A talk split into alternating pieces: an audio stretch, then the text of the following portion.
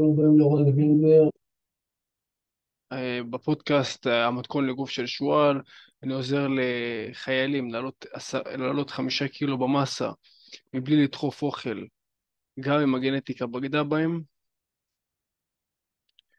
עכשיו, אני רוצה להראות לכם ככה איתי בלייב מה קורה. יש הרי מין מיתוס כזה שאומר שטונה ושרירים, טונה וביצים, סליחה, יעשו לנו שרירים. עכשיו חבר'ה, בואו נעשה רגע סדר קטן. שרירים נוצרים, אחד, מסטרס, זאת אומרת אנחנו עושים, יש התנגדות על השריר ולאט לאט אנחנו מגרים אותם. באימון אנחנו כביכול פוצעים אותם, ואז אחרי זה כל המרכיב של התזונה הוא מה שנקרא מאושש אותם. זה נקרא פיצוי יסף. אני רוצה לפצוע ואז לפצות על מה שפצעתי, בתזונה ובהתאוששות.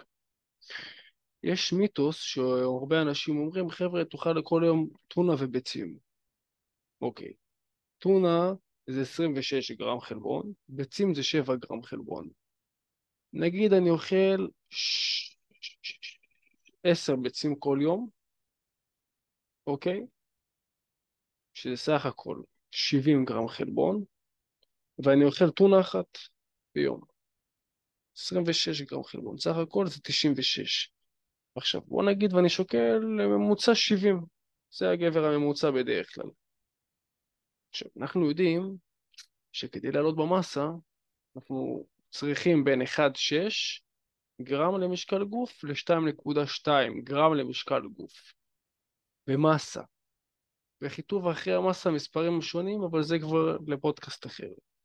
עכשיו, אם אנחנו לוקחים את ה-70 גרם ומכפילים את זה, נגיד בשתיים, לשם פשטות החישוב, יוצא לנו 140 גרם חלבון ליום.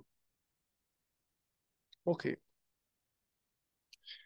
עכשיו, מהביצים ומהטונה קיבלנו סך הכל 96 גרם חלבון.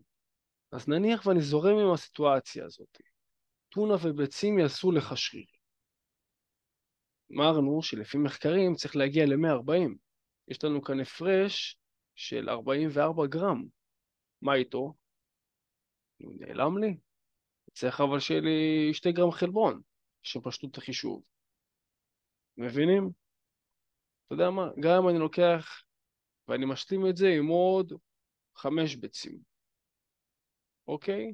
ואז אני מגיע לנגיד והגעתי עם, רק עם טונה וביצים ל-140 גרם חלבון. אוקיי. מה עם שומן? שומן הרי יש לו גם תפקידים בגוף. הוא אחראי לכל העניין של ההורמונים. הוא אחראי ל-A, D, E ו-K, לזרימה של הוויטמינים השומניים שלנו בדם. שומן מבודד אותנו מקור. שומן אחראי על כל מיני הורמונים שמאוד מאוד קריטיים לגבר, כמו טסטסטוסטרון, אלה הורמונים שחייבים אותם. אז אם אני אוכל כל יום טונה וחלבון, מה שיקרה, אני פשוט אפספס את המקרונוטריאנטים, שזה רכיבי תזונה אחרים, כמו חלבון, כמו, סליחה, כמו שומן וכמו פחמימה. פחמימה הרי זה מקור האנרגיה שלנו. נסו פעם אחת, חבר'ה, להיות יום שלם בלי פחמימה. אתם תרגישו עייפים, עצבניים וכזה חסרי אנרגיה ותזוזתיים כאלה. כאילו אתם חייבים איכשהו הרבה קפה גם, כי אין לנו את המקור אנרגיה. עכשיו, כל אלה שעושים את הקיטו, אנחנו מגיעים שם לאזור ה-50 גרם אה, פחמימה, 30 גרם פחמימה, שזה מעט מאוד. ולדעתי, זאת גם דיאטה מאפנה, כי אי אפשר להחזיק איתה להרבה זמן. הדיאטה שלדעתי רוב האנשים צריכים להשתמש בה, היא דיאטה ים תיכונית שמשלבת את הכל בצורה שהיא פשוטה, כמו חלבון, כמו, אה, תזונ... כמו אה, דגים, כמו שומן, כמו אה, פחמימה, כל הדברים האלה בקישת אחת שאוכלים הכל מהכל במידה. וכמובן אם אנחנו רוצים לעלות במשקל ולעלות במסה אנחנו צריכים להיות בעודף קלורי. עכשיו, למה הטונה והשרירים לא יעשו לנו, תש... לא... טונה וביצים לא יעשו לנו שרירים? מהסיבה הפשוטה, שצריך את כל המרכיבים. צריך גם, גם אה, חלבון, גם שומן, גם פחמימה, אוקיי? גם ויטמינים מהירקות. צריך את כל הקשת של הטעמים. עכשיו, יש שתי אופציות, או לעשות את זה בצורה לבד ולהגיע לתוצאות, או שלקחת אה, מאמן, תזונאי וכן הלאה, שיעזרו לכם לעשות את התפריט הזה, שלא יחסר שום דבר ושנהיה אנרגטיים. הרי בתהליך של המסה, כל המטרה היא כל הזמן להיות יותר ויותר אנרגטי, יותר ויותר אפילו מלא, מתחילים להתמלא במקומות שאנחנו לא רוצים, ואנחנו, מה שעשה לנו שרירים זה העודף קלורי שנהיה, שזה ההכנסה של הקלוריות פחות ההוצאה, ככל שזה יהיה יותר ויותר גבוה, ככה השרירים שלנו יהיו גבוהים יותר ויותר, אבל גם השומן. ואז מגיע תהליך החיטוב. הרי, מה קורה? אם זה היה ככה, מה אכפת לי? תמיד אני אוכל, הכל טוב ויפה. אני אוכל לנצח והרבה. נו, אז מה, אז אני אשמין, אבל אני מקבל שרירים.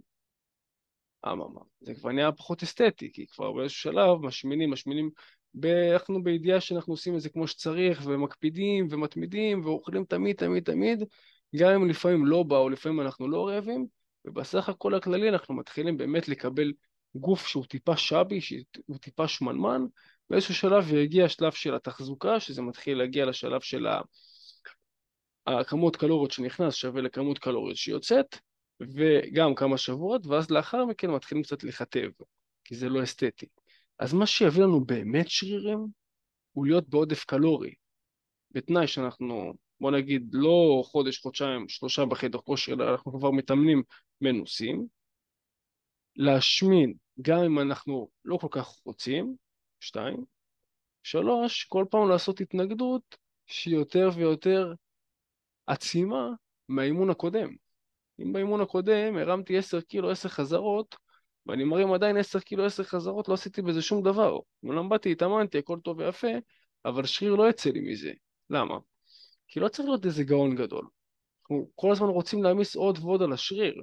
עכשיו פה אני מסייג את זה.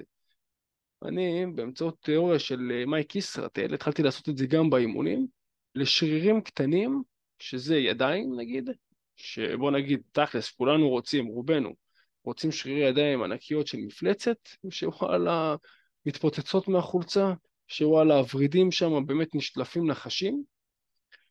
הוא אומר, אני צריך באמת לברר את זה, למה? אני חושב שבגלל שזה שריר קטן, ופשוט כל המטרה של הפיתוח גוף היא להתיש את השריר, כל הזמן לעשות 15 חזרות, שלוש סטים נגיד, אבל כל הזמן להגיע עם המשקל ל-15 חזרות. ואני משתמש גם בפירמידה ההפוכה, כי לי יותר קל ליישם את זה ויותר קל להתמיד עם זה.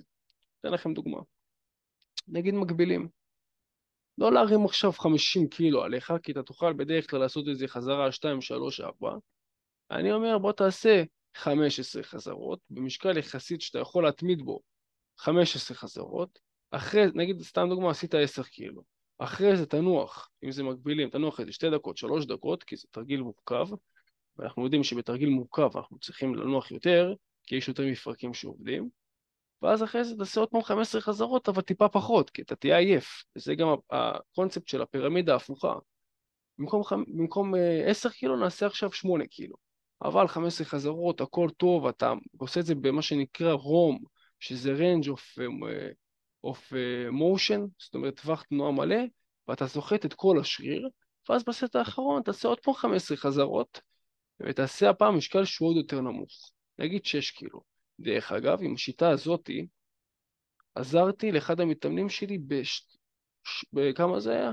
בשלושה חודשים לעלות 5 סנטימטר היקף יד. אתה קולט איזה מטורף זה? אז תיישם את זה גם עליך. עכשיו, למה לעשות 15 חזרות ולא לעשות שש חזרות? תשמע, זה כבר תיאוריה, אני צריך באמת לחקור את זה עוד יותר, אבל שוב, בגלל שזה שריר קטן ולא עכשיו זה חזה שאתה צריך לפמפם שם במשקלים כבדים, כי אין מה לעשות, זה גם שריר שהוא יותר אה, גדול.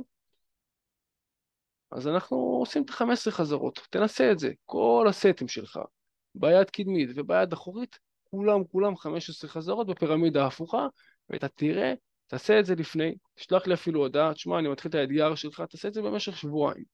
תתחיל את האתגר שלך, תרשום בהתחלה כמה היקף יד שלך. כשאתה, נגיד בשעה שבע בערב שהיד שלך קרה, קח סרט מדידה, אחרי שבועיים עוד פעם תבוא ליד שהיא קרה ותמדוד. אני מאמין שאתה תראה שם גדילה בהיקפים. די בוננזה. מקווה שהדברים האלה יעזרו לך. טונה לסיכום, טונה וביצים לא יעשו לך שרירים, מה שיעשה לך שרירים זה להיות בעודף קלורי אה, יחסית מינורי של בוא נגיד 10-20 אחוז, וכל פעם לתת סטרס על השריר, לתת לו התנגדות, ולהגיע כמעט כמעט קרוב לכשל. זה מה שייתן לך את השרירים הגדולים, זה מה שייתן לך את החזות של המפלצת שכולם מחמיאים לך. דרך אגב, אני באמת הכנתי הדרכה שהיא חינמית לגמרי, שתדע שם כלים מה לעשות במיוחד לחיילים, לעלות 10 קילו, 5 אה, קילו במסה מבלי לדחוף אוכל, זה הייחודיות שלי, תוך תשעה שבועות בלבד. עשיתי את זה עם מתאמנים ואין סיבה שזה לא יעזור לך. תנסה את זה ואת האתגר, הלין כאן למטה, מקווה שהדברים האלה יעזרו. אנחנו ניפגש בפרק הבא חביבי.